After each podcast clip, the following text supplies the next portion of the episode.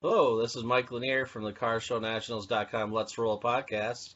I'm here with my co-host Jeff Thisted, Hot Rod Power Tour spokesperson, good guys, and a whole bunch of other stuff. And we're here with Larry, the Axeman Roach. I don't know if he's any relation to Monty Roach. He's out of Minnesota. He's a big pinstriper out here, but I don't know how many people have the name Roach, but maybe you're related. I'm sure somewhere down the line. but uh, so you're from Street Outlaws, and uh, this is what? How many seasons for you? I've raced on No Prep Kings for two seasons. Two se- Okay, two Yeah, seasons. two All right. seasons. And then Okay, you- for the folks at home, there's all Yeah. these. Sorry to interrupt, Mike. We got the Street Outlaws. We have Street Outlaws in Memphis and Oklahoma and Texas and Colorado and Timbuktu and Portland, Oregon, Portland, Maine, uh, and No Prep Kings. What? Can you tell me the difference? yeah. I'm a fan. I watch some of the shows. I can't watch them all, but tell me the difference, please. So basically, Memphis has their deal where they race on the street, and then Oklahoma has their deal in uh, the 405. So no, uh, no prep kings is where everyone kind of comes together and races Okay, on the track, and there's no because- prep. My thought is that, or is it accurate to say that the uh, the Street Outlaws in Oklahoma, the 405 with Big Chief and Murder Nova, are the that was that the first series of the Yeah, that was the first series. Yes. Okay, okay, Yeah. kind of like Happy Days, and then from Happy Days you get Laverne and Shirley and Joanie Loves Chachi. Yeah. Okay, No prep kings is like another step. That's that's like uh, they changed it up, and uh, basically the way it came about was that's a way for the spectators to come out and visit the racers all in one location, and then it just grew from there. okay, Right. very And you have Texas racers, uh, I mean racers from all over the country in No Prep King. And how did you get involved with it? Uh, I'd always raced on sketchy surfaces in Virginia, and I loved it because I love like driving the hell out of my car. I love, I mean, it actually excites me when it gets sideways. Uh, So explain to me. Wait, with sketchy surfaces. So you're seriously uh, not you. You don't go to the track. You will race that. Thing. And what what is your car? Explain to the folks at home. It's a nasty little shoebox Nova. Yeah, uh, all right. On No Prep Kings, I raced a '63 little Chevy II. Uh, started off Yep. with twin turbo Hemi, and then I went to a Pro Charger so I could get a weight break. Ended up loving the Pro Charger because I've raced blowers my whole life. So uh, my new car, I noticed in season two that everyone was so competitive and the cars are so high caliber that I started building a new car, custom built for uh, No Prep Kings, and that's when uh, this year no one has really seen it. It uh, it comes out on a the first time anyone will really see this car will be America's fastest coming on uh, Monday, and it's a '67 Chevy II with a Pro Charge Hemi. Okay, now you said weight savings because I was going to ask why you went from the twin turbos to a blower because I don't know if it was Sam Mundot. Someone was explaining to me. I I've got contacts with, with both, and he said I'd go twin turbos every time because once the turbos are spooled up, the engine's along for the ride. Yeah, It's Nah, like I prep- love that analogy. Go. I'm sorry. Go ahead. and No Prep Kings, every combination, nitrous, uh, twin turbo, small block blowers, no matter what your combination, there's a weight limit for it. So being turbos make 4,500 horsepower, and I mean it's no prep, but the surface is pretty decent, so you can go really fast. Turbos had to weigh like uh, somewhere around 3,000 pounds. Pro Chargers were just coming out, and the weight was around 2,700. So being a drag racer and being competitive, I'm always looking for that gray area. So the first gray area I seen was uh, a 140 Pro Charger, and once I switched over, my car picked up a couple tenths and uh, was really competitive with, with everyone. So the Pro Charger was faster than the twin turbos, and was that because of the the weight savings, the Yes. 300 pounds? It was. Yes, yes. Okay, and why a Pro Charger, which is a centrifugal and not a Roots, which looks super cool sticking out of the hood? I mean, that's Uh, you know what I mean. That's I've ran roots and screw blowers, and the Pro Charger is um it has uh, EFI electronic fuel injection, and I love the, the electronic fuel injection. And uh, we run billet atomizer injectors uh, from, and they're made right here in Virginia, so that's pretty cool. So uh, once I ran fuel injection, and it cut back on the whole crew, so just me and my wife could go race and uh, have fun with the car. I really liked it. I mean, the uh, mechanical fuel injection when I ran screw blowers, we'd have to rebuild the motor about every six or seven passes. It was so tough on it. oh wow. So what And- kind of injection are you using? It's uh, uh, Fuel Tech. We run Fuel Tech on it now. The ignition system is Fuel Tech. Okay, very good. Yeah. So uh, that's what I really liked about the uh, EFI was it was just so so easy on the on the engine. So now, Where- how many? How often do you have to rebuild it after how many passes? Uh, I could probably go 50 or 60, but I'd rebuild it Oh, every wow. 30 passes. Oh yeah. wow. Okay, So that's that's yeah, night and day difference. So you Yeah. uh, you started racing uh, not on a track, out on sketchy surfaces. And I sorry to interrupt you. So sketchy surfaces continue. Yeah, our sketchy surface is like this little eighth. It's not even an eighth of a mile. It's tenth of a mile bridge. It's to, called Toller's Bridge in Virginia, and we would all go over there around 12, 1 o'clock at night. But our cars weren't like four second cars at the time. They, we were running seven or eight second cars, and all of us would get over there and just drag race until the cops would run us off. And uh, you'd about hit these guardrails on the bridge. I mean, it was just really sketchy. So, that, and that would always excite me. And then when the track racing came about. I don't know. I, I loved it, but when no prep really showed up, I was thinking about the times we were always fighting the wheel and having to drive the cars. So uh, that's how I got into the no prep. And Okay, now oh, go ahead. Sorry, go ahead, you go ahead. you mentioned something about the cops, the police running you off. Yeah. And I've heard rumors and stories, and I lived in Virginia when I was in the eighth grade, but I, I was too young to drive. I've heard since they're so close to Washington, D.C., that the Virginia police and patrols and whatnot are worth worse than, than the Nazi Gestapo, that they are the worst. It, it, correct me if I'm wrong, but I want you live there and you ha- have had interactions with them. yeah. Now they they were actually pretty cool. They would they would just warn us and uh, warn us. And actually, my cousin bought the property on the end of the bridge, so they couldn't get us for trespassing and being on private property. So that that, that all came about. That's genius. And the other thing is the side of the bridge we the start line was on was on Bedford County. So that was on the farthest tip of Bedford County. So it'd take two hours for a cop to get there. So we have plenty of time to get over there and mess around before the cops will show up. Oh, that's funny. Yeah, there's a YouTube video of these guys doing an exotic car cruise, and they're minding their own business, driving super slow into this Yeah. sleepy little town, and the cops set up a roadblock, impound 30 cars. Nah, It's like, guys, nah, we- the cops here are actually pretty cool. I have to give Good, them credit. good, they, good. they they were really good to us. that's awesome. Yeah, and All right, so usually the neighbors the neighbors would call the cops. The cops really wouldn't come until they call, got called. Okay, yeah, especially since it's two hours away. All right, so you grew up on you you you you've been playing on sketchy surfaces for a while. Uh, so how did you get involved with with the TV show? Because you're in Virginia, and I know that the what the um, the original Street Outlaws are Oklahoma, and Yeah, that's a yeah. couple of states away. It's not right next door. It's Yeah, I had a uh, had a screw blown '64 Chevy Nova. I raced on 275 drag radials, and like you say, it uh every race or two races we were blow spinning bearings, blowing the engine, uh, burning, blowing head gaskets, and uh, I mean it was costing me a fortune to race. I mean, I, I told my wife I was like, I said I've, I've uh, we were at one race in Georgia and had a lot of problems. I just told her I said I quit.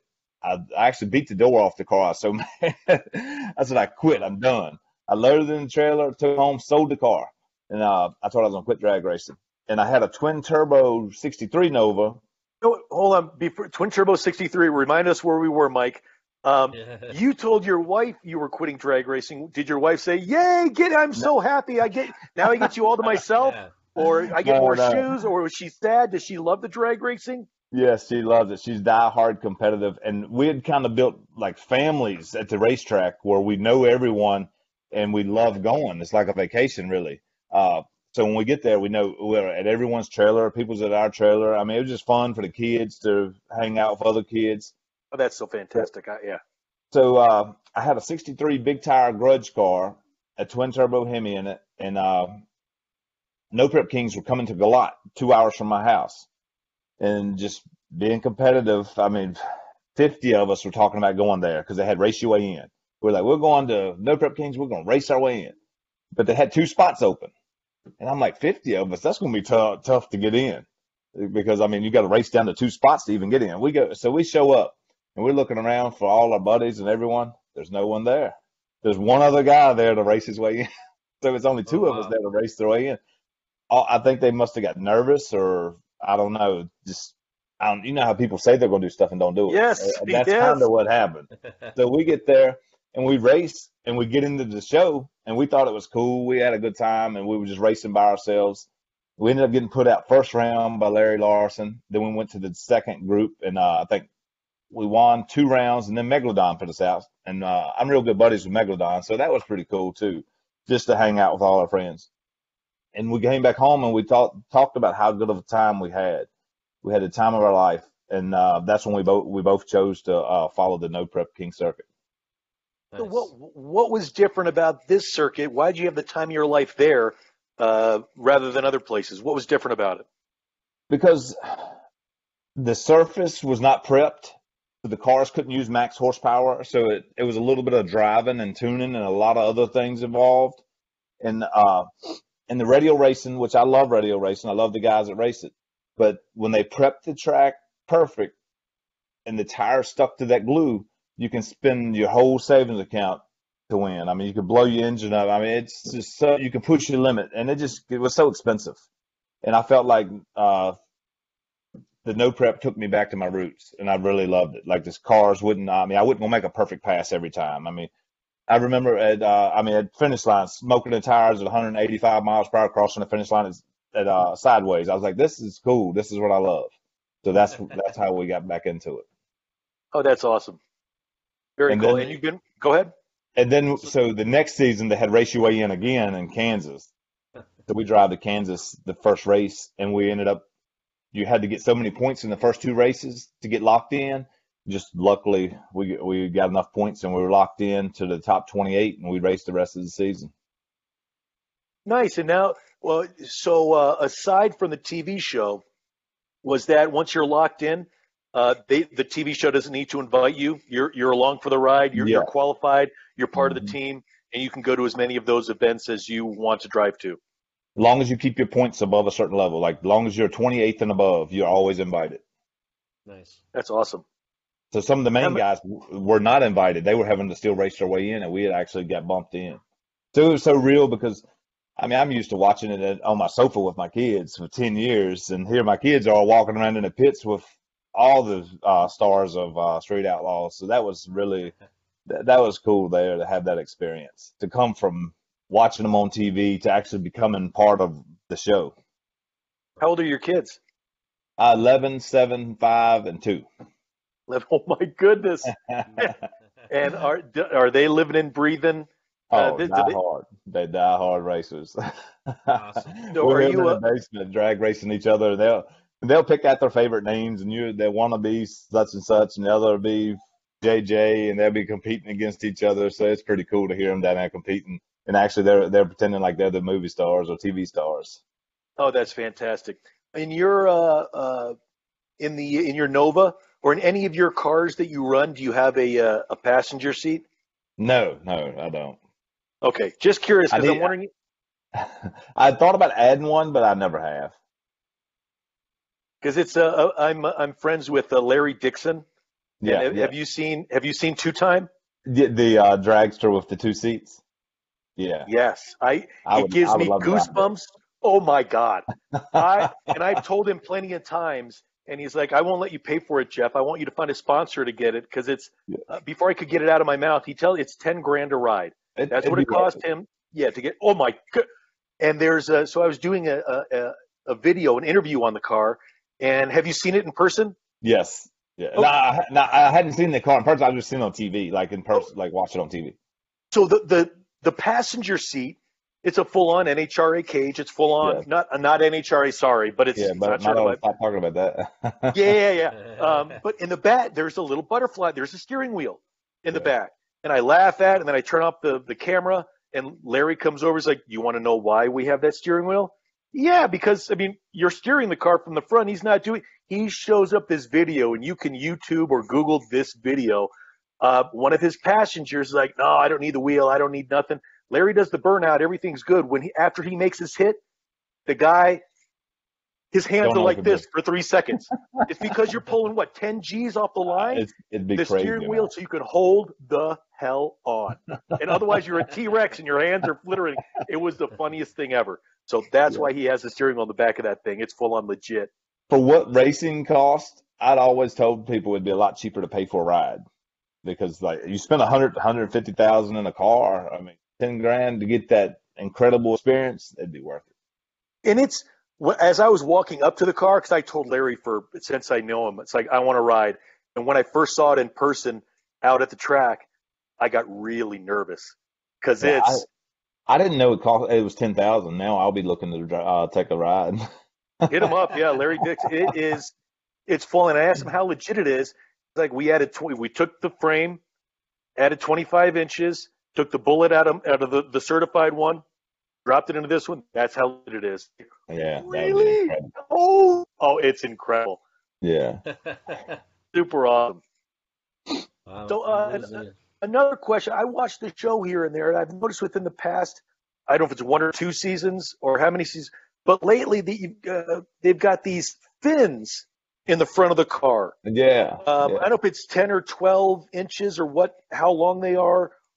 I, and I, it's got to have something to do with the lights, but why that little fin now sticking out in front and wouldn't just the regular front bumper of the car trip the lights? What's, what's the that all rule- about? Well, the rules uh, state that you're allowed to be like 45 inches from the center of your front wheel. You're allowed because say a newer car or a Pro Mod or any newer pointy nose front ends, the front end is 40 some inches from the center of the. Uh, it hangs over 40 some inches. So if you take a later model car, say one my 67, the front end's only 20 inches. It only hangs over 20 inches. So I'm already starting at a 25 inch disadvantage at the starting line because you you leave the starting line with your front tires, you cross the finish line with the nose. So I would be getting a 25 okay. inch disadvantage. So if I add the extender to make up the 25 inches, so it's a fair race. Oh. Or do those extenders have, uh, is it the size of your car again for how long extender you can Yes. use? Or, Yes. oh, okay. Up to 45 inches from the center of the front wheel. So The if you take a front wheel. ruler and start measuring from the uh, center of your front wheel, you can go out 45 inches. So I was telling Mike, Mike, you got to put one of those on your car, man. It'll make it that much faster. Yeah, I mean- yeah. if you're in heads up racing, you're you're not trying to give up one inch, much less two feet. So that's where the extenders come about, and um, mostly you see them on older cars because the front ends are so short on them. Yeah, And that's- what's the, who's the guy with the red Camaro, the, the fast red Camaro lately? Ryan, Ryan Martin, What- What's the name of the car? It's I. fireball. That's it. Yeah, yeah, yeah, Yeah. yeah, yeah. Because he, he doesn't have one, and like you said, most of the older ones. Because I know I think a Lutz just put one on the '57. Yes. Okay, but he doesn't have one on the on black ma- on the whatever his black Camaro is. Yeah, because it's got a long front end on it. Yeah, Pro Mod. Okay, The okay. front end okay. hangs over that far. So Thank you for how- explaining that to me. And that's how the axe came about on my car. Was the front end was so short, I had to put an extender on it, and I kept thinking, am I actually in real life? My CB handle is Axeman because I drive trucks and cut timber, and uh, I have a logging company. So my CB handle is Axeman. So I'm just thinking, like, it'd be pretty cool. That'll be part of me. Plus, it, it actually works for the car and helps me in performance. So that's where the axe came about on the front of my car. Oh, that's There you badass. See, I didn't even know it was on the front. I know that it's got the uh, it's like the hatchet stuck in the back, and you got Yeah. the little the exhaust spewing out, and that's not dry ice. What is that? That's uh all the uh like blow by and stuff out of the engine, like the puke tank. Every all it's got hoses run from the valve covers to the trunk into a tank to catch all the overflow oil and uh uh puke out of the engine. Huh. And then it's on the puke tank. It's got a little hole in top to let basically the oil drops in the tank. Then it lets all the air out, so everything comes out of the top of the axe now. And Yeah, it that's why looks it makes super the axe look like it smokes. Yeah, Yeah. it's pretty tough.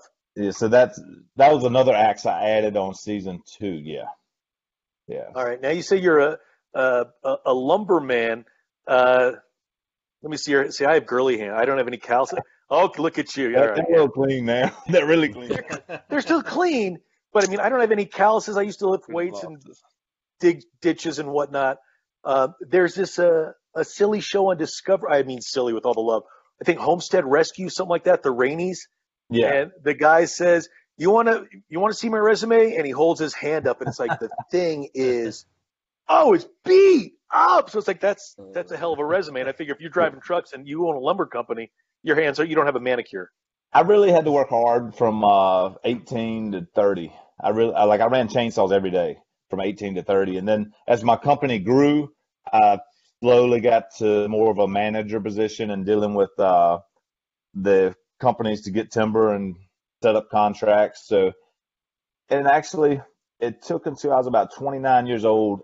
All my foresters and people that I dealt with in business always wanted me to go to lunch and have a lunch meeting. And I'm like, I'm a worker. I, I'm not going to lunch. I mean, I eat on the job. I'm, I'm going back to work. And then I went to a lunch meeting one time and realized that's I could make more money going to lunch than I could working because you learn so much about business and what's coming up new and what tracks of timber are available and what machines. So now I basically go to lunch every day with different people or salesmen. Or uh, that that helped me a lot in business. It's kind of like going Now- to SEMA. It's kind of like going to SEMA. Yes. Every Yeah. time to lunch. And Yeah, exactly, exactly. What do Rubbing you- elbows. What do you prefer doing? You do you do you prefer going to lunch or do you prefer working? I- I love working. I love running the machines and uh, driving trucks. I just I'm addicted to it. Yeah, That's what I was I'm- curious I'm, about. a hands-on person. Yeah, a lot of times we or not. Sometimes we have you know the conference calls. Everybody Yeah. gets on the conference call, and it's just like eh, that new uh, South Park docu or uh, uh, the pandemic special. When Cartman at home, he puts up the, the screen. It's like it's just people talking to hear themselves talk. I think it gets. so I, yeah, I, I like working too, but SEMA is good Yeah. fun.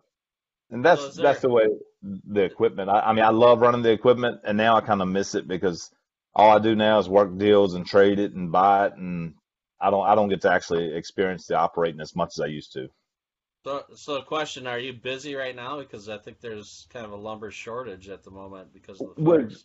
We're extremely business. I mean, extremely busy, but Yeah. like I see in stores, all the prices have went up, but on our logging rates, it hasn't went up. I mean, we still get paid. Uh, actually, we're cutting cheap for cheaper rates this year than we've ever cut for. Oh, Oh, wow. that's odd. Yeah, and when you have all that equipment out there, you can't just say, "Hey, I'm raising my rate," because there's someone else standing there to take your place. So you just uh, kind of a year like this, you just go with the flow. Yeah, because I know there's a lot of devastation in Oregon, and that's uh, I outside of this, I work with some cabinet companies, and they're uh, they're running out of lumber, so their Yeah. lead times are way longer than they normally would be. So I think all the all the uh, like uh, Lowe's and a lot of the other companies, they used up all their uh, inventory because they learned a lot from 2008 when they had uh, too much inventory. So now when something like when COVID come about, they just cut back on buying their products and uh, started selling the inventory they had on the shelves. And now the inventory's down. They're just waiting on it. So they're playing the game. They're pretty smart. They know, they know how to make money. It's not the loggers gaining from it. I promise you. We're putting in more hours for less. I promise. See, I would rather have you guys make the money than Lowe's and Home Depot. Listen, yeah, you got, you're the one out there getting the calluses. You're, I mean, you're the one out there working, getting it. Yes. Yeah, they're the ones It- marking it up. Yeah, they're a lot smarter than I. It's not working that way. We get uh, like say the only benefit right now is the fuel prices are cheaper, so yeah, that's helping us a lot. That's our that's our profit margin right now. yeah, I notice they're still coming down. Fuel is coming down still. Yeah, Wow. yeah. I, we use about 20 20,000 gallons a week, so if it goes down 10, 15 cents, I'm excited. Yeah. I pay That's attention to not- that. See, you just brought me back to what the uh, Gold Rush. I see. That's why Mike has me. I'm a fan of some of these shows. I watch. It's like they how how many gallons do you go through a week? Yes. That amazes me. It's like I got a 29 gallon fuel cell in my car, but you know, 20,000 gallons of fuel a week is. And actually, let's get off of this. And when when can the folks? When's your next race? Yeah, Uh, well, like I say, it comes on Monday at, I think it premieres at eight o'clock. Uh, America's Fastest. That's the next race I'll be on Okay, The so that's the next one on TV, on TV. Yes. and that's on Discovery Channel on tomorrow. tomorrow. Yeah, tomorrow. yes. New season. and my next, the next one we're filming is coming up at the end of this week. I think. Yes. Wow. Okay. Uh, Yeah. So aside from filming, do you uh, do you go out and, and play with the car Yes. outside of filming? You do. Okay. I go to Where- Piedmont. Um, Piedmont, Piedmont, North Carolina cuts me a deal on the rental fees, so I go there and test a lot. And they'll have uh, no prep races and uh, grudge races, and I'll go there and race uh, and test my car at the same time. So do you uh, do you post on your Instagram or your Facebook if you're going to test the car, or where can the folks at home, where if they have fans? I kind of told people I would, but honestly, I'm kind of a very shy, state of myself person, and I don't feel like nobody cares to see me, so I just load up and go racing. I don't like I really don't advertise, honestly, like I should, but uh, eh, I, I know I you got to, some fans. I know you yeah, have some fans because some of the guys that are going to be on our podcast, I know like Joe Zoper and uh, yeah, yeah. Joe, he's been really good to us. He, he's really those good to us. They're going to be on our podcast November 1st. Uh, we're going to have 30 celebrities on, so you might want to join that. All right. We got right, a, a, a pro mod driver. She's going to be on, and Sarah Edwards. She's uh, she drove a jet fuel or jet race car. and we Uh, decided we were gonna go to several races this year because there wasn't gonna be much filming, Yeah. and then all of a sudden, uh, Pilgrim calls, and we've been racing every weekend. I mean, we've Wow. been going. We just got home last. I got home last Wednesday, and we've been gone for three months. I'd Oh had to fly. wow. Wow. I'd had to fly back home to uh, like check and make sure my business and all was still running good, and then we would fly back. And uh, like I said, we've been racing for three months straight. Now tell the folks at home, and I don't know uh, who, who Pilgrim is. All right, Pilgrim is the company that films everything and then sells the film, uh, Craig Pilgrim, the, yeah, the Yeah, production company. production Yes. company that's uh, then Discovery gets it after them, and yeah, no, no one kind of knows about Pilgrim, but nah, Pilgrim's been really good to me. I mean, out to all the racing, they've been re- good to racing in general because I mean they brought on the Street Outlaws, and you actually I thought racing was going to die out before Street Outlaws. I'd seen Yeah. drag racing just falling and falling, and then all of a sudden, boom, they put the heartbeat back in it. That that's what one thing I was gonna say. I thought that people are saying that Street Outlaws saved drag racing. I think it Literally. did. Uh, I mean, Yeah. literally, like you said, it. I mean, just I've loved it my whole life. I mean, since I was 13 years old, I've drag raced, and uh, to see it crumbling, I, I really thought it was going to fade away. And then Street Outlaws comes about, and it's the biggest thing in the world. And to And be a part were of it, I mean, that means a lot to me. There's quite a few tracks that were closing, so um, Yes. you know, at the time and now now What you got you into can't drag find it. racing at 13? What was the spark? Uh, I've always kind of been competitive, and my cousins, I had like eight cousins that were 10 years older than me, and all of them had little Novas and uh, Pontiacs, GTO. Uh, I think all of them were pretty much Chevy people. Uh, I don't think of no Did you Ford. call that a Pontiacs? Pontiac, Pontiac, Pontiac. Uh, so uh, watching them race, and I mean, they were only running 950s in the eighth of a mile. So, I mean, back in the 80s, that was slow, early 90s. Uh, it really wasn't many performance parts to buy looking back. So they had to deal with what they had. So, uh, but I just wanted to race with them and I wanted to be competitive. So once I was my first paycheck, I bought a set of double hump, uh, 327 heads at 13 years old. I think my first paycheck was $250, $50. I gave my uncle 200 to pay on the heads and intake. I kept 50 bucks to live on the next week to go back to work. It was summertime, so I was able to work during the summer. So that's where I was getting the money. And Oh, uh, that's fantastic. At that's 13, you didn't have a license yet.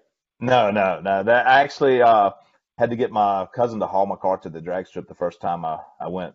Uh, I think I went ran a nine, 860. Yeah, first time I eighth ever went mile. eighth of mile. I ran an 860 at 14 years old.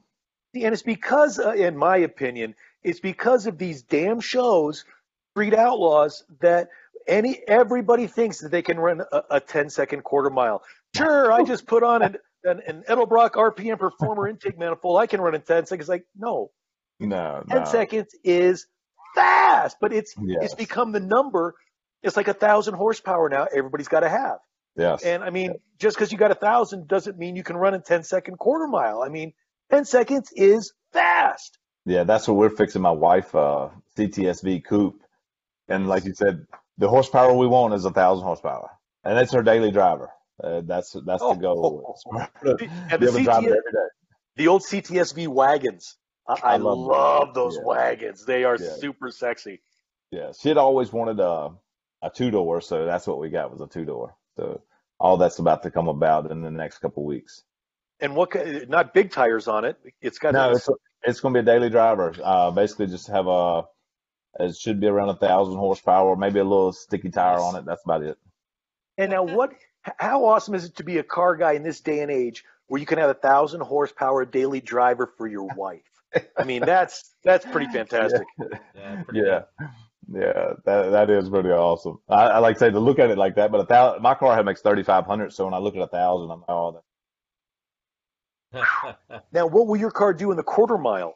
That's what I was thinking. Honestly, I've never I've never ran it in the quarter, but I'd say it should run uh should run high fives.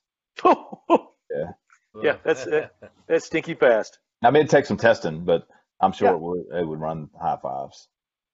And that's one of the things I, I dig about the show is how it shows you guys out there testing that you don't just show up and push a button, get in the car, and make it go boom down the track and, and get these low times. They, Yeah. They're squirrely, they're unreliable, they're temperamental, they're all sorts of things. Man, the air changes, temperature changes, surface change. I mean, it's incredible. Uh, like one of the newest experiences I've had here recently is, uh, I mean, watching the show and stuff on Street Outlaws and the cops showing up. You think all that stuff staged? I mean, truthfully, I I've sat there watching my kids and they were laughing when the cops would show up on and they were testing on the street. So I'm like, oh, a lot of that staged. What I'm thinking. So JJ invites me out to test with him one night. So I'm like, I'm thinking they they got the road shut down for JJ. I'm thinking everything's legit. We're gonna go out here and test all night. We pull up on the side of the shoulder of the road, and I'm like, "What are we doing?" It's like, "We're about to test." I mean, it's a four lane highway, got traffic on. and we roll these three thousand horsepower cars off the trailer and start testing right in the middle of the road. I'm like, I, I kind of got used to it, but at first pass, I'm like, I don't know. I'm running 170 mile, miles per hour in the eighth of a mile on the street uh, because we got little things to tell us how fast we run in the car. So I'm running 175 in the pitch black, and my headlight's only about looks about as big as a flashlight, and I can't see the stop. So uh, I'm sitting there like I've worked my whole life for this car. I'm about to total it, testing it on the highway. But then the cops show up, and I'm then I'm really nervous. I'm like, we're probably going to jail. But they were actually pretty cool. They were like, you know, you're not supposed to do this. They talked us through it and told us we had to pack up and leave. So the third time they showed up, they were really pissed.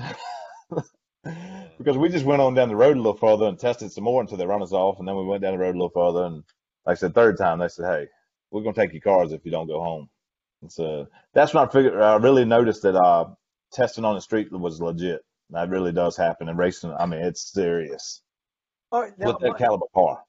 Do you guys have? Is there some sort of a, a, a something you have to sign, uh, or otherwise? My thought is there should be some YouTube video or some behind the scenes video of this because that to me is gold. That you Oh, show yeah. up, you show up on a four lane highway. It's like, guys, this is a four lane highway. That's I mean, because that's what I think too. Sitting at home watching on the TV right there. Oh, this is all staged. They got the cops coming in, uh, you know, 14 minutes and. th- you, are you guys allowed to show any of that behind the scenes stuff? I would say we probably are. I'd I would think we we could if we wanted. I mean, I know we didn't show it because we didn't want the other guys to know it was 64 cars out there. Te- uh, like we were about to race them, so Oh everyone's running all over the town testing, and the town was upset. So we didn't want people to know where our test spot was. We were 40 miles away from town testing, and the cops wouldn't bother us for like two hours. And we knew if we put up videos, the other guys would find out. what- They would kind of see the area. So we didn't put, we didn't put up anything. I mean, after Okay. the fact, we could. And Yeah, yeah, not for not so not for discovery. It's so the other guys wouldn't find out where you guys Yeah. are going. That's fantastic. Yeah, yeah, we didn't know. And and these towns, they put up with a lot. like you think they're filming a show? Nah, they're not. The, these towns are excited to film a show, and I probably shouldn't tell this, but uh, you take 64 cars and show up in this community, and we're at hotels, we're scattered everywhere, in RV parks, we're everywhere waiting for the show. Well, we can't go test on the surface that we're going to race on. They don't allow it. Everyone's got to race off the trailer. So here we are driving all over the town looking for surfaces that look like that. And then at night, around two in the morning, it's 64 of us, or whoever, how many's there, running everyone everywhere testing. So the cops are chasing, trying to get this one, trying to get that one, and it mm-hmm. just goes crazy. Uh, and America's Fastest, what you just watched uh, last Monday, the only reason you've seen them grudge matches is because the town finally came up and said, "Hey, we can't take this testing no more. We can't take these cars out here on our street no more. You got to do something." So then they opened the street up for us to test on the street we were going to race on.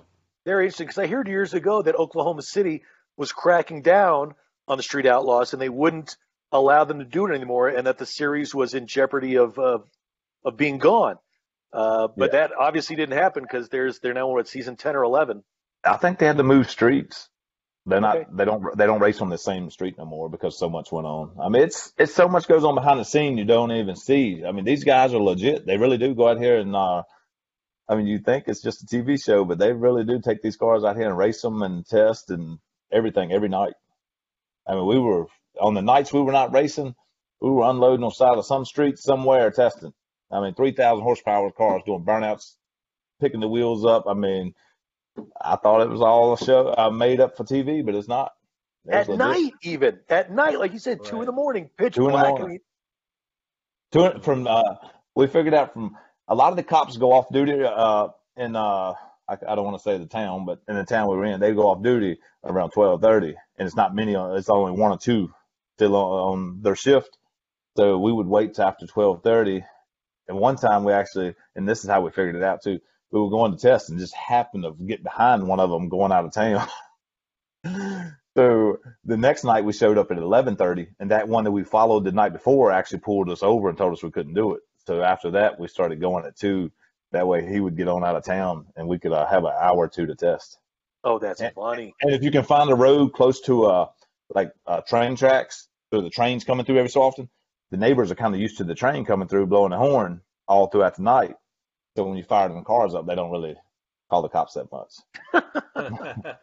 Look for the train tracks, but it, the cars probably don't handle the going over tho- those tracks very well. The big hump. Most of the tra- most of the roads run run uh, parallel with the tracks. Gotcha. Yeah, the one we were testing on uh, two weeks ago ran parallel, and it was actually it was pretty cool. That worked out perfect. There was an old weigh station where the DOT weighs the uh, trucks throughout the day. We pulled up in the uh, weigh station and just unload the cars off and back out in the four lane highway and just make hits. Jeez. Oh, that's perfect. The staging area. it's so much stuff behind the scenes. Uh, it's incredible. And if they showed it, people probably would think it was staged, but it's not staged. right. I mean, Very it's, cool. it's legit. So on the TV to- show, on the TV show, there's approximately 64 cars, or is that a number that's normally what's going to be mean- on the show? America's Fastest has uh, about 120. Oh, okay. okay. Yeah, so in Wyoming, they, it was getting crazy. We were in the RV, they had this big park, RV park rented out for us. We were making hits in the parking lot and finally got that shut down. Then the town went crazy. The cops were going crazy. It was, it was exciting trying to get that one filmed. I mean, at 64 cars, you can't get them all r- run down the track in an hour. I mean, Oh, no. that's a lot of vehicles. It's like herding cats. That's a man. I didn't know there were so many. You, and you said you just doubled that in Wyoming, over 120 cars. 120. and They broke it into teams, so everyone came. Every team, there's 12 teams. They had from eight to 10 cars on each team, and then you drew and raced. Each team raced each other, and once you lost, it would drop into another team, and, and narrowed it all the way down to one team. Then they raced uh, Memphis. Gotcha. So that Whereabouts in Wyoming was it? Uh, well, Casper. Okay, so- okay. Casper. So, and you said uh, so the show airs tomorrow, yes. tomorrow Monday night on Discovery, Discovery at eight Eastern. Discovery 8 8 p.m. And then uh, where do you race? You said you're racing next weekend for the show, as it turns out. Yeah, yeah. Uh, that I Or is it a I'm allowed to secret? Talk about that. Okay, Yeah. that's all good. Yeah, So uh, no public allowed. Yeah, this is just uh, street racing. It's filmed, no public allowed. Okay. Yeah, Yeah. it's for no, this is for a different show. Yeah, I mean it's for Pilgrim and Discovery, but it's a whole nother show the world doesn't know about yet. Oh. It, it's going to be very you. exciting. It's going to be huge, man. It's going to be the biggest. I mean, it's going to be huge. okay. I probably shouldn't say no more. we but- believe you. Yeah, we better not. Are you much. excited about it? Oh, believe me, I'm excited about it. Yeah, How many cars are involved, or how many? Probably can't Uh, say. I probably can't say that. Yeah. Yeah. Yeah, shut up, Mike. Well, I don't want to get him in trouble either. it's going to be huge. I'm telling you. I mean, it's it's going to be huge. Where? When can we expect to see it on on the TV? All right, you have this one coming up Monday. Well, don't forget American you, the brand new one you're talking about. It'll most likely Next- be spring. Spring. Okay, spring of next year. I'd say, yeah, I'd say spring next year. Yeah, they're, All right. they're When it film- Before it comes out, will you uh, you want to come back on and uh, Oh, I'd love to. I'd love in? to. Yeah, All right, I'd to. fantastic. As long as they'll let me, yeah, yeah, I would. Uh, I would love to. It's gonna be. It's gonna be. It's it's big. It's big. Uh, like I say, JJ is a big part of it. So, uh, it, Tell it, JJ, tell JJ to get a better phone than a flip phone. that- They told me he can't do an interview because he's just got a flip phone. Yeah. Uh, some, sometimes when he uh he'll send me a text, I don't know if I can text him back because I'm like, I don't know if that flip phone takes text or not. I don't send him no pictures because I don't. I don't. I don't know if a flip phone takes pictures. Will accept pictures, so I don't ever send him pictures. they have. Yeah, they've been. Uh, they've been really fun to be around because I don't know. You you hear people talk about family and talk about closeness, and it's, there again, once you may think it's TV that's making making them look real close and tight, but nah, Memphis is tight. They're they're very close. The close. I mean, that's true family there. I, I was really impressed. That's the way I grew up. So when I got a so at the time I spent around them, I was really impressed with them. Very, and them girls are truly some t- badass drivers. I've Mhm. I'll tell you, I'll I'll tell you one time. I won't go too much into it, but we were at this one race. Somehow the pot had got up to forty eight thousand dollars on small tires, and here Trish is driving the heifer. And to watch this little girl, I mean, I call her a little girl because she weighs about ninety pounds. I, I, she looks about ninety pounds.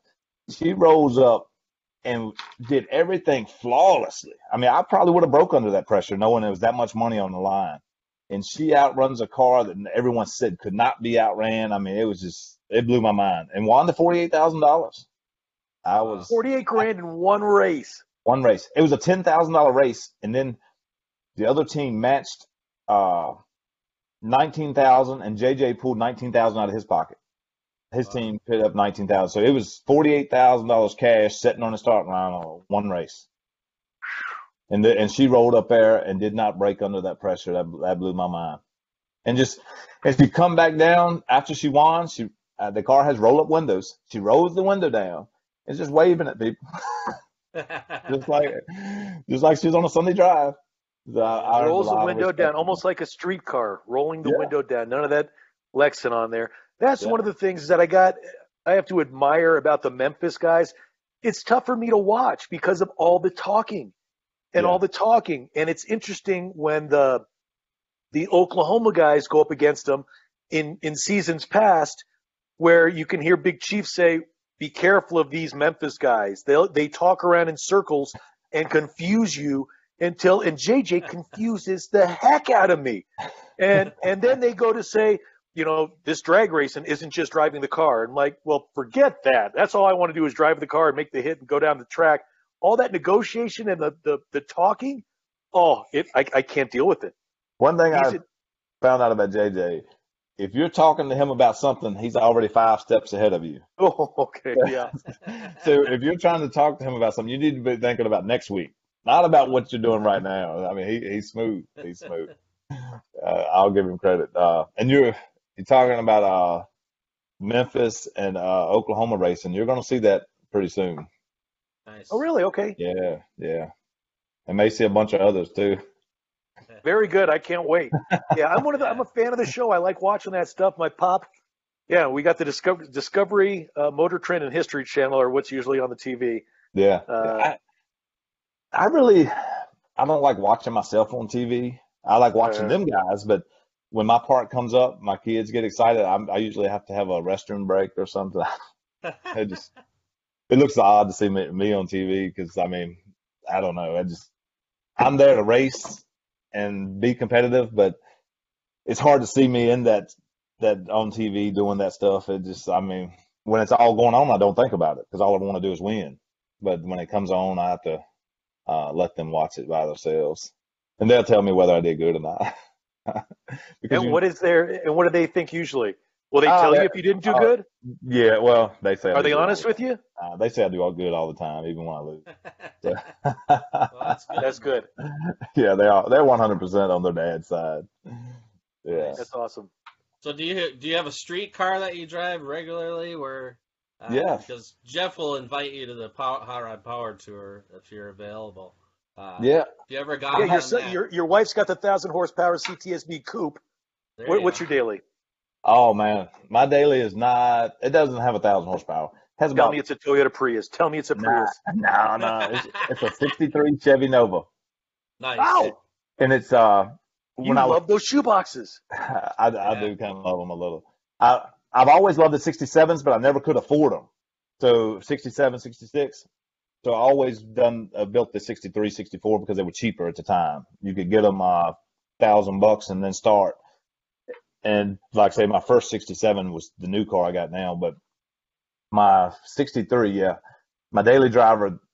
It's a it's a long story to get. I'll try to cut it short, but so when I was 13, 14 years old, I had a Lenovo, had no money. So camel hump I- heads. the camel hump heads, Vega Yeah. stall converter cost 25 bucks. Uh, back then it cost 50 bucks. Uh, little set of 411 gears. I mean, that was, that was a whole powertrain, 650 double pump, uh, Holley. So I got this little 63 and I start fixing it up and something about it. I just wanted, I, I think as you get older, you want to go back in time. So I fixed it identical to my first car. The paint is rough. It has rally wheels.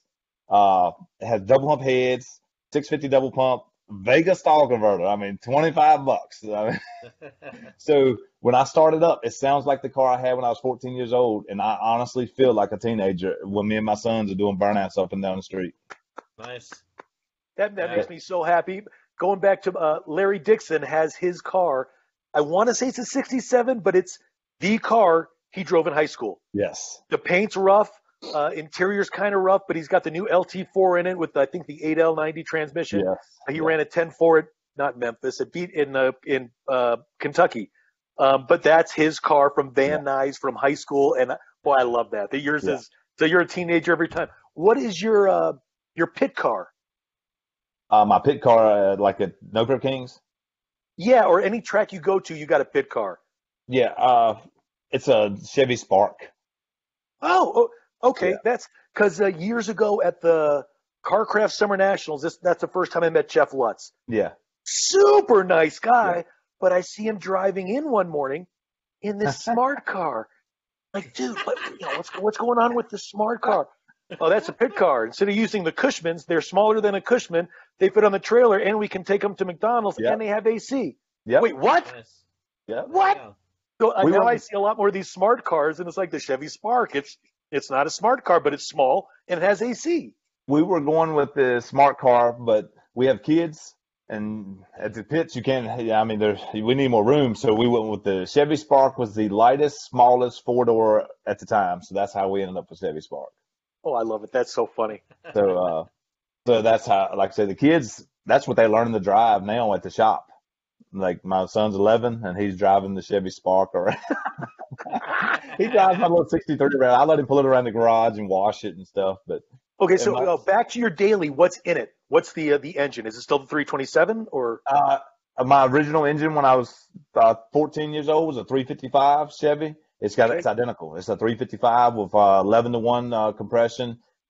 I actually did put a uh, back in the day. I ran a pretty decent sized cam, but I put the big mother thumper in it now, so it thumps real good, and it's identical. It it overheats when I drive it and everything. I mean, it's it's everything I had when I was 14 years old. Uh, turbo 350, turbo 400, Turbo 350. turbo 3. And what's the rear end gear? I think this one's a 390.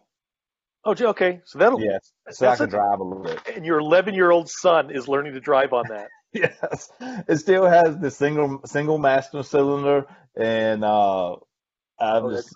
I told my wife I need to change that because on our daily cruises, uh, that could get very dangerous. We figured that, and you you probably want to make it so it doesn't overheat too. Yeah, yeah. I, I probably should update some stuff, but I'm scared. I if I get like I'm just like any racer or anybody that works on cars. Once you get started at one step, it never stops. I'll end up a full blown pro mod by the time I'm done if I change one thing. That's you know that's a hot rod though. One of my friends, after I did something to the 55, so are you done with it now? Like, dude, the hot rod, it's never done. There's always something. My daily driver is done. Uh, It's a, it's just an old clunker, really. It's it's. I want it to every time I get in it, I always want it to remind me of being 14, 15 years old, and I want it to remind me of the struggles I've been through in life and like where I came from. And every time I sit in there and I hit that key and I have to pump the gas or the battery's dead, it reminds me where I started. So uh, I love it. That's so awesome. Well, if you ever need to upgrade a torque converter, we know a guy. Nelson Gill. Hey, that's right. up here. Nelson is the- Gill. The torque converter whisperer, All Yeah. Boss Hog. So, Yeah. We know he a guy. could- Good guy. Yeah. I have to look He's- into that. Yeah, there you go. Yeah, upgrade that Vega torque converter there. I'm, I'm sure no one else uses them in the, this world anymore, but uh, I remember going to the salvage yard when I was 13 years old and my uncle explaining to me, we're looking at this little Vega, and he's like, that's the torque converter you need out of that. And I'm like, what? So we ended up buying a torque converter. I think back then it was like $50. there and it worked. Uh, so I, that's a story I always like. Uh, I can't wait for my kids to get older and s- understand what a Vega converter really was back in the day. Right. Very cool. Well, thanks. Uh, thanks for joining us. We've had a great time and learning a little bit about Street Outlaws, which is good. Yeah. Uh, Yeah, thanks Learned for a having me. lot. yeah, where we can did. we? Uh, where can the folks at home find you? Uh, on Instagram, Facebook, social media. Uh, what if they want an Axeman hat? Where do we Uh, go? On Axeman Racing on Facebook. Okay. yeah. Yep. And Instagram. Nah, I don't have Instagram. Uh, get on Instagram. Yeah. That'll help you out. Axeman Racing on Facebook, and is it axemanracing.com? Uh, just Axeman Racing. Nah, Oh, it's not. Axeman. Yeah. Yeah. I'm kind of simple. I'm kind of small town. small. Sticking with Facebook, and that's it. yeah. Well, you've got fans out there, obviously, and I'm just throwing this out there because uh, a mutual friend of Mike and uh, Mike Cotton, he's on that show Faster with Finnegan. Uh, Cotton's a good friend of mine, and I've got his his doing the worm hat and shirts. And like Jesse James made made more money selling T-shirts Exactly. than he did selling his motorcycles. So, and Yeah. you've got fans out there. Fans want shirts, they want merchandise. So get it out there, make your fans Yeah. happy. Uh, we went to a local track recently and we'd ordered a bunch of shirts and like we don't get out in public a lot. I mean, we like we don't travel around other No Prep Kings and uh in No Prep Kings, the first season you're on there, no one knows you because it's filming for a season. Yep. So we go to a local track, just a uh to a local event. I think we sold seven thousand dollars in t-shirts. I was asking my wife, we sold out of t-shirts, and I was I was telling Nice. my wife, I was like, I think we might we should probably get into this business. It's more profitable. I think Right? Everybody's got 20 bucks for a T-shirt, yes. and 20 bucks adds up. Seven grand. That's your mortgage. That's more. That's Yes. your, you know what I mean? That's Yeah. Oh yeah. Yeah. Yeah. So I, I really need to pursue that, but I'm bad about now my wife, she can sell them, but if someone catches me back at the corner of the trailer around the shirts, I'll give away two thousand dollars worth of t-shirts and won't charge. I just it's just hard for me to sell. So uh and that's another story. We went to one race and I was kind of working the shirts and working the car and stuff and so we made about a thousand bucks and I gave away maybe three thousand dollars in shirts. My wife text Ray said, "You stay away from the shirts. We're gonna handle it." And we made seven thousand dollars. Mhm. That's That's not it. So- folks at home, if you ever see the Axeman Larry out at any of these things, make sure to see him at the shirt tent and not his wife. Yeah, right. He'll take good care of you. yeah, I do care of people. They, they ask me how much the shirts are, and I'm like, "Let me see my wife here." I'm like, "They're twenty if she's here. They're free if I'm here." Right? Oh, that's great. Yeah. That's Like I great. did- yeah, I did the same thing. I ordered seven hundred fifty dollars worth of shirts, and I've handed most of them out. I'm like, Yeah, oh, I was and- supposed to be selling them. You know, it, it happens. If kids show, come up, I'm I'm I'll give them every shirt I got. I just can't charge a kid. It, it's just tough on me. Well, with especially with the kids nowadays, it's like so many of them getting into imports and not being into cars. It's like Yeah. if you're a fan and you like the small blade and you like that the hot rod stuff, you you gotta you Yeah. gotta keep that fire alive. I think. Yes, I I, I I love it. I, I, I love it seeing their excitement, and that's one I didn't I didn't think about it at the time. But when I started with the axe, when I added the axe to the car, it was kind of like I didn't realize a prop would be that big a deal. Oh, But the kids go crazy over it, and then mm-hmm. when I come come right up to you in person and actually, they could care less about like seeing me. They want to hold the axe, and when they get to hold the axe, that's when they really like you bond with them right there. And when they take that picture of that axe and hold it, it's over. it's like Thor's hammer. Yeah, that's it. That's it. I mean, Yeah. that's pretty Yeah. good stuff, man. Yeah, yeah. The the parents will send me messages thanking me for letting their kids take a picture with it and take a picture of me, and that's that's that pays for everything. I mean, it's priceless. That yeah, that renews your soul. Yes. What was your uh, your kids' opinion of the uh, the Ford versus Ferrari movie? Uh, to, I should ask him. I, I remember him talking about it a lot, but he's uh, I don't know which one he liked the best in that. What did you think of it? I can't remember what uh. Oh, that's funny. My my seven year old nephew, we watched it, and Yeah. he loved it. Talked through the whole thing, and we're here in Colorado, and it's like I- I ended up taking him to the the Shelby Museum in Boulder, and he got to see the car that beat The that. Miles drove, the car that that beat Ferrari. It's like, what do you mean? It's like that's though it's not it's not the one in the movie. This happened. That's the one that did it in real life. No Yeah. way, Uncle Jeff. So it's like I try to, to keep that gasoline poured on the fire and. And, and when I watched it, it was hard for me. Like I knew it was true, but it was just hard to believe that Ford pulled that off. And there was so much going on back in that time. And like, and I don't want to wish my life away, but it made a part of you want to live back then and be a Oh. part of that stuff. I mean, I think we all still try to live in days. Everyone's Oh. trying to live in 1966 and 67.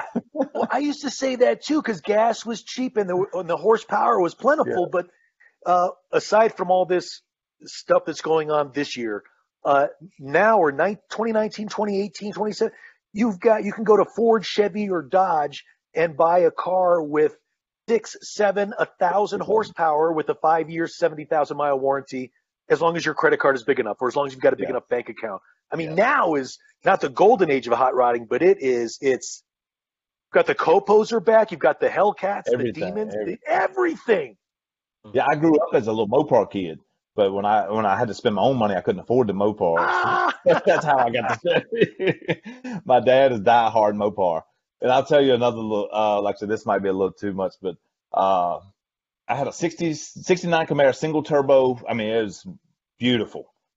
And the guy called me up one day and he said, Hey, will you do any trading? And I'm like, Nope. We need money. Me and my wife needed money to build a house. I said, I can't do any trading. And, uh, in back of my mind, I said, There's one car that I would trade for. And, uh, in back of my mind, I said, Well, what do you got? He said, I got a 70 CUDA, pistol grip, 383. And my dad was a big 383 guy because he couldn't afford the 426 or three or four or 440s. So I, I just kind of slow played him. I said, well, send me some pictures. He sent me pictures of blue, mint condition. I mean, it was, yeah, I mean, money couldn't buy something that nice the way I looked at it. So I, I was dying for that car. So he showed up in my garage, looked at my Camaro, and he said, hey, I'll give you, I think it was like 10,000 to boot.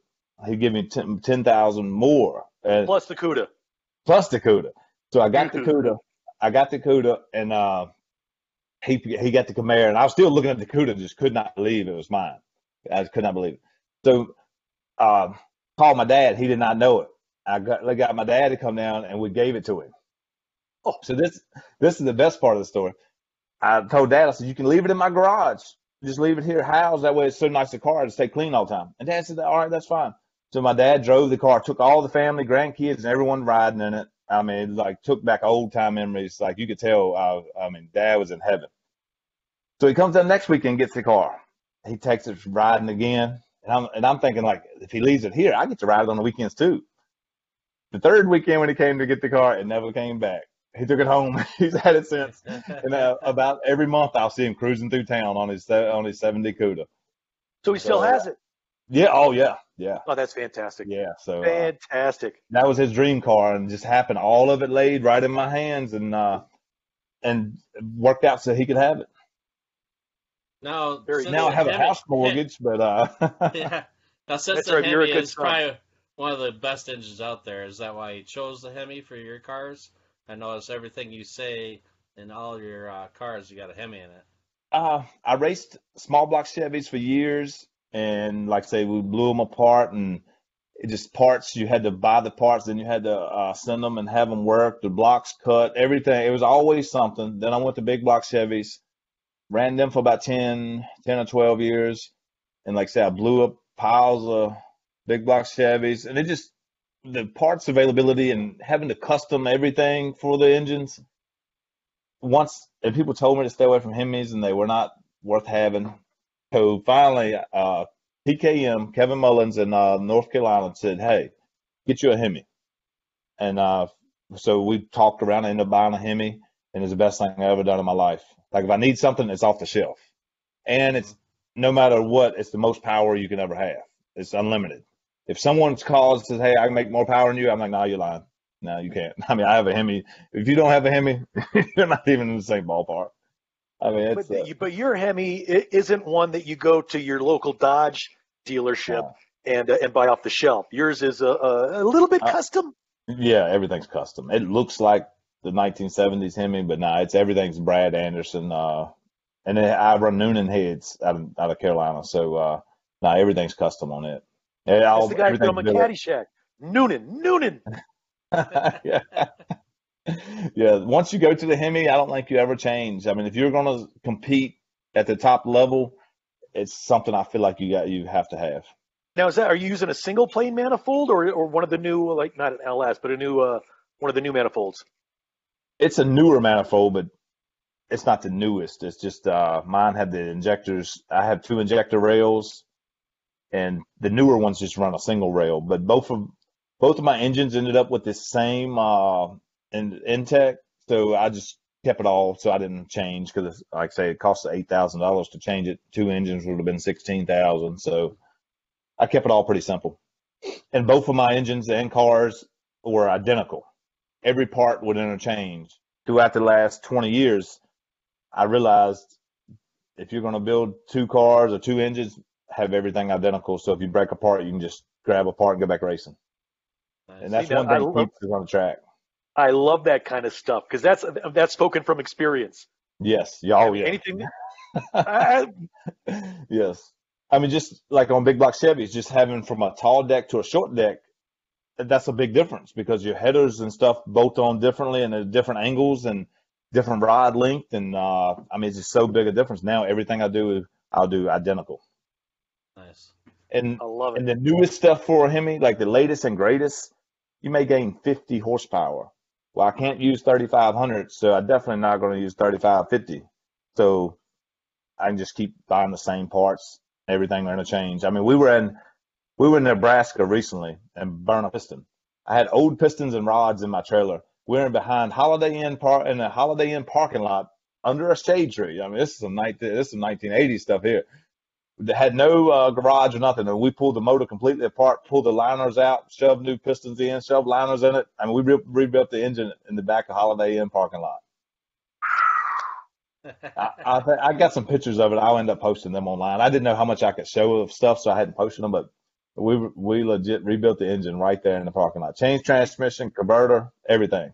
Yeah, that's badass. Yeah, It's like I, I- I'm a fan of the, I, and they're my friends, the Roadkill guys, Freiburger and Finnegan. But when they, when uh, Finn broke the Hemi before Roadkill Nights a couple years ago, and in the parking lot on Facebook or, or social media, they got, they called up somebody, and yeah, I got a, a, a Hemi long block here, a short block, whatever it is, and they rebuilt it on a picnic table yes, in the back of a drag strip, and then took it to Detroit or Pontiac and beat on it. It's like I, I get it. Stuff like that makes me very happy. That's super awesome. yeah. This was it was a lot. Like it, this really got out of control because we burned a piston one night. We had to we raced all night to five in the morning, so we didn't get to the hotel until six the next morning. We pulled the engine apart and realized we got a disaster. We have to be back on the street at seven that night. So we chunk of piston and liner in it, put it all back together, and something didn't seem right. We thought it was a converter, so we changed the transmission converter. This is all in a day. Go back out on the street, and what was really wrong is when it burnt the piston, all the aluminum shavings got in the oil. We didn't know this because we didn't have time to clean and check everything. Do a burnout, kicks a rod, knocks a hole in the block. Oh no. So, so, so we go back to the hotel, take epoxy and epoxy the hole up in the block, shove eight more pistons in the hole, re uh, bearing the whole engine, and go back the next night racing. You went racing with the window in the block. Yeah, with epoxy. We took A little, to a uh, little bit of epoxy, but holy mo, that is. we went to Napa and got epoxy and epoxy the hole up. It didn't leak neither. We were we were very That's surprised. crazy. Oh, that's Yeah. fantastic! Wow. So, so, and that's one thing in life I've realized. Some of the hardest times and toughest times is always the best when you look back. Because in Nebraska, that was the toughest time we had was rebuilding the engine twice in two days and epoxying the block and thinking you were out of the race and done and couldn't race anymore. And here, uh, after the fact, it's one of the coolest things I've ever experienced. Right during the time, maybe not so much, but after the fact, you got a good story to tell. Yeah. It's not Yeah. duct tape. It's not Uh, duct 60 tape. hours with Epoxy. yeah, Epoxy, 60 hours whatever of, uh, of working on the car, five hours sleep. Uh, like say, at the time, like you said, it was it was the toughest time in my life. But looking back, it was the best time of my life. Oh, that's Yeah. fantastic. Thanks so much for coming on, Larry. We appreciate Yeah. it. Yeah, great time. Thank you so much for Uh, joining us. Uh, thank y'all for having me. And again, Axeman thank Racing on Facebook. And um, you're not on Instagram, No. but Axeman Racing on Facebook. Yeah, All right, give him We'll a follow. those Check on out some of his Instagram. gear, and uh, be sure to see him at the uh, at his shirt tent at his next Yeah. event. appreciate it, guys. See y'all later. Thank you. All right, take care. Thanks. Uh, thank y'all. Bye.